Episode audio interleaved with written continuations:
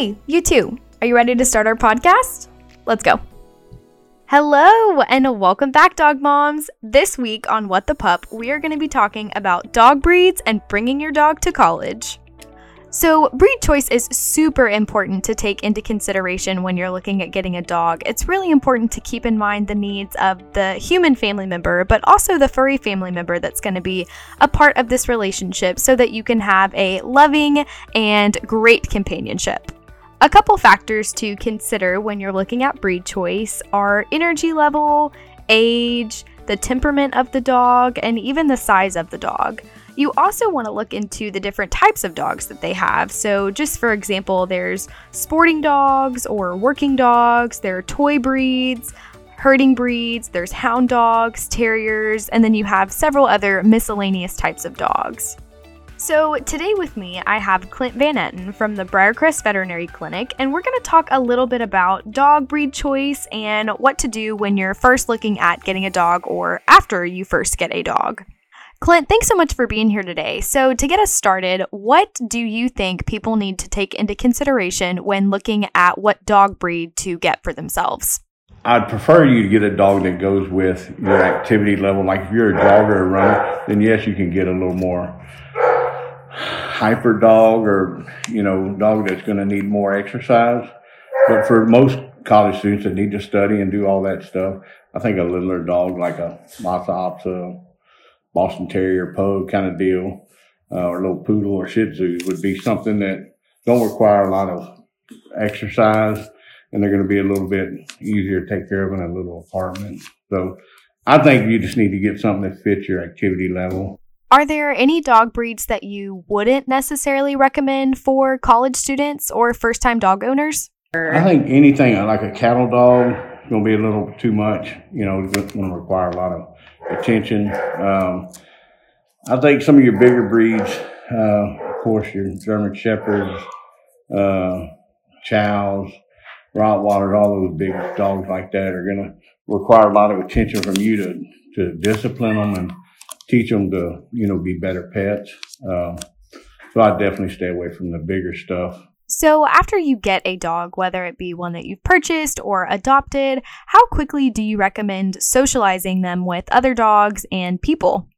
I say they won't, you know, as soon as you get them, but really they need to have those shots. You know, after about three and a half months, you need to really start, after they got their third distemper parvo, just get them out and take them to the dog park, take them to the mall, take them to Lowe's, take them wherever they allow you to take them and let people, you know, pet them, you know, um, and just make them, you know, understand that it's okay. They'll figure out when something's threatening them. So, so what do you think are some of the benefits of adopting a dog? The good thing about adopting a dog is you can go to the shelter and play with it for several days. Take it, you know, you know, around other dogs at the shelter, uh, play with it, sit, stay. A lot of times they know if they're house trained, you know, or uh, you know, potty trained or uh, and how they react to other dogs. So that's one good thing. So, what about some of the pros and cons of getting a new dog, say a puppy? When you get a new pet and you get a like a purebred, there are some health problems that can come along with that. You know, just being purebred, you know, there's some you don't get that hybrid vigor kind of deal. That so, um, but you know a lot about the background, the health issues, and all that stuff. If you get a real good bred dog. But I would say for the most part, I mean, raising them as a, you know, like a six, eight week old puppy is really good if you know what you're doing. You can get some good adopted dogs though that have been out there with other people and they just for some reason can't take care of them anymore. We actually have a surprise visitor. We have Mr. Van Etten's dog, Bo, here with us. So, why don't you tell us a little bit about Bo? No, he's a special dog. He's an English lab, so they're a lot more laid back than the hyper American labs. And then being with somebody that's calmer makes a lot of difference. Because if you're, I don't care what kind of dog you have, if you're hyper and excited and you act crazy, the dog's going to do the same thing. So they really feed off of you more than you know. So I think Bo has to be one of the sweetest dogs I have ever met. So, how does Bo have such a calm demeanor and great temperament? around a whole lot of animals, a whole lot of animals and, and people. And so he just kind of, he's been acclimated to cats, dogs, old people, young people, screaming, quiet times. And so he's just more of a old man and a young body, you know. So well, Clint, thank you so much for talking with me today. I'm so glad that I got to interview you and then I got to spend a little bit of time with Bo as well.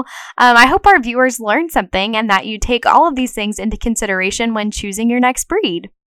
So, our next guest today is Avery Morton. She's a fellow dog mom and personal friend of mine, and we're so excited to have her on here today. So, Avery, tell us how you got your dog Riot. I've all like I told I have so many friends from high school. I said when I get to college, if I ask for a dog, tell me no. Tell me no. Like I, I don't have time. I cannot have a dog in college. Like they're cute, but I, I, I know how much work they are. Like I know, and they're expensive. Blah blah. blah. And so quarantine rolls around, and obviously had lots of time to be thinking. And I was like, I want a dog.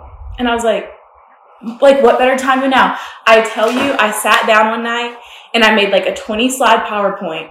Oh my gosh, how funny. So what breed did you decide to go with? I think a chocolate lab would be the best kind of dog because A, B, and C. I was like, here's the prices, here's the pet deposit for where I'm going to be moving in the fall. And I mean, I did thorough, thorough research and I put in pictures and I was like, I could even get it trained here.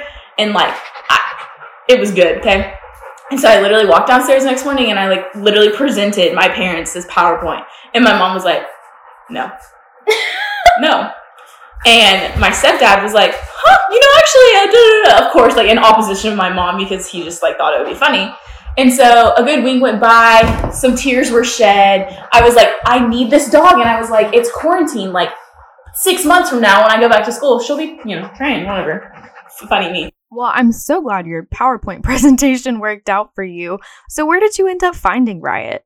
I found her on Facebook. I was looking at Texas Labs like Facebook page, and I found her for um, way cheaper than any of the other ones, and messaged the lady on Facebook, and she was like, "Okay," because she was not even ready to go home yet. And six weeks rolled around, she said, "All right, I'll meet you in Pearland uh, in the Target parking lot Saturday morning." And I was like, "Okay." And so, I mean, she was just the size of my hand, but anyways, oh on Facebook.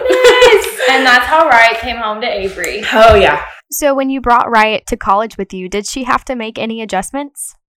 Moving here and like to college took her a little adjustment. She would always like pee in front of the front door. I'm like, you you got the gist. Like you, you were ready to go outside, yeah. but you weren't you weren't there yet, but we're good now. So well, good. I'm glad it worked out. I know that sometimes dog owners and their dogs, when they move to college, have a little bit of a hard time adjusting. So I'm glad that it worked out for you too.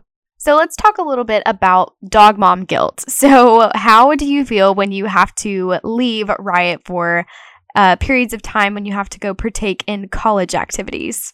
If I'm going to Sonic, if I'm going to run somewhere like curbside, whatever, like I will bring her because I think that like she thinks I'm abandoning her. So, what about when you go out?